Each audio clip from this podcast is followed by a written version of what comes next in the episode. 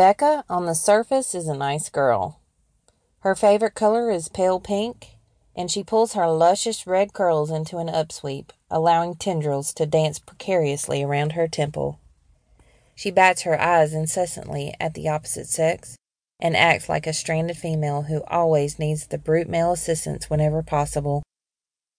Her ruse is well known, and she's looked upon as the weaker sex in her job as the petite office manager at the major insurance company. She giggles all the time at the silliest of jokes and makes men putty in her hands with her feminine wiles. When Becca arrives home to her small flat at the end of the day, she prepares for an evening with her three best friends, Rosa, Leah, and Nikki. The pack of friends would go out three or four nights a week, having fun and enjoying each other's company.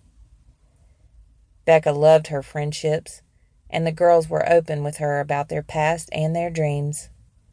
Becca, however, went along with it, but kept her own dark secrets.